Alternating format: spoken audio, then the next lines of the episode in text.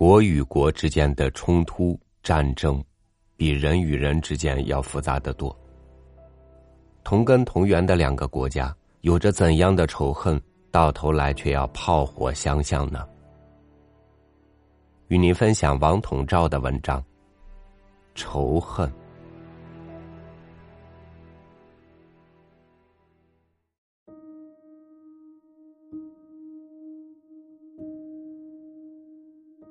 威尔士以为，在有现代国家以前，统治着人群间之关系的是仇恨。这正如中国的旧语说：“历史是一部香拙书”一样。不过，威尔士先生当现代所见所论更为广远而已。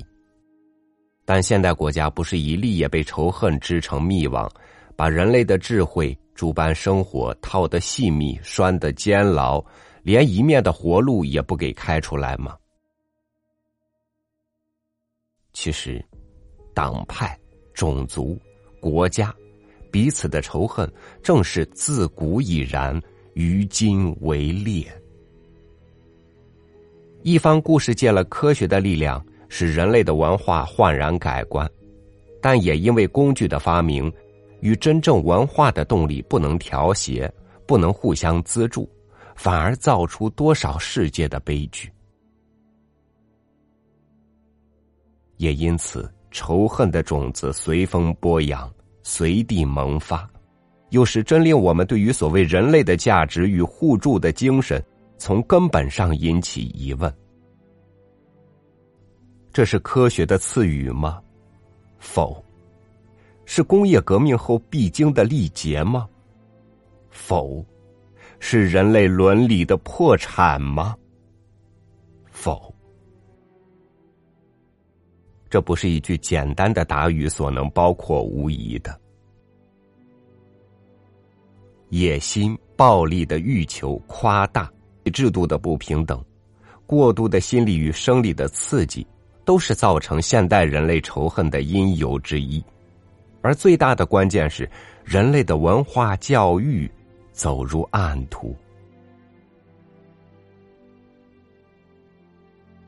杀掠、虐待、夺取势力的逼迫，无限度的肉体享受与精神上的疯狂，虽是自古以来已经逃不开这样功利，但近代文化教育或直接或间接，却是督促、鼓励、指导全人类向这方奔跑。当然，我们不能忽视现实。当然，我们不能在恶力之下泯灭了私感。当然，在现实少有高谈细论人类根本问题的余裕。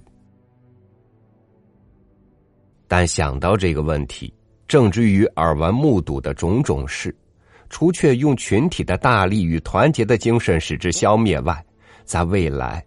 我们要怎样永远消除人类社会的仇恨心理？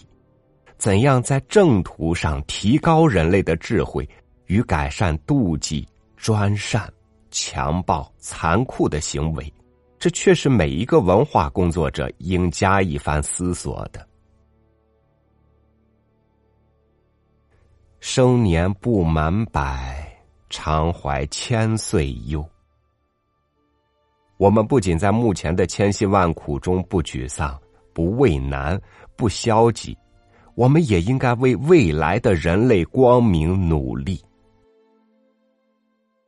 不只为自己的厉害要冲破前途的黑暗，更应寻求人类的真正福利，为世界树之丰盛。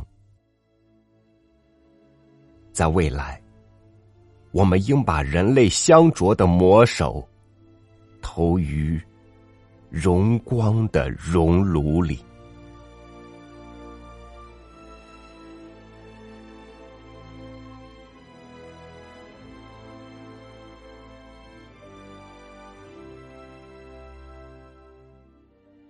如果说突然哪一天世界就到了末日，不必奇怪，那一定是人类自己影响了终结。只是在这终结的可能还没有到来之前作为人类的一份子我们有哪些可做的呢？感谢您收听我的分享我是朝宇祝您晚安明天见。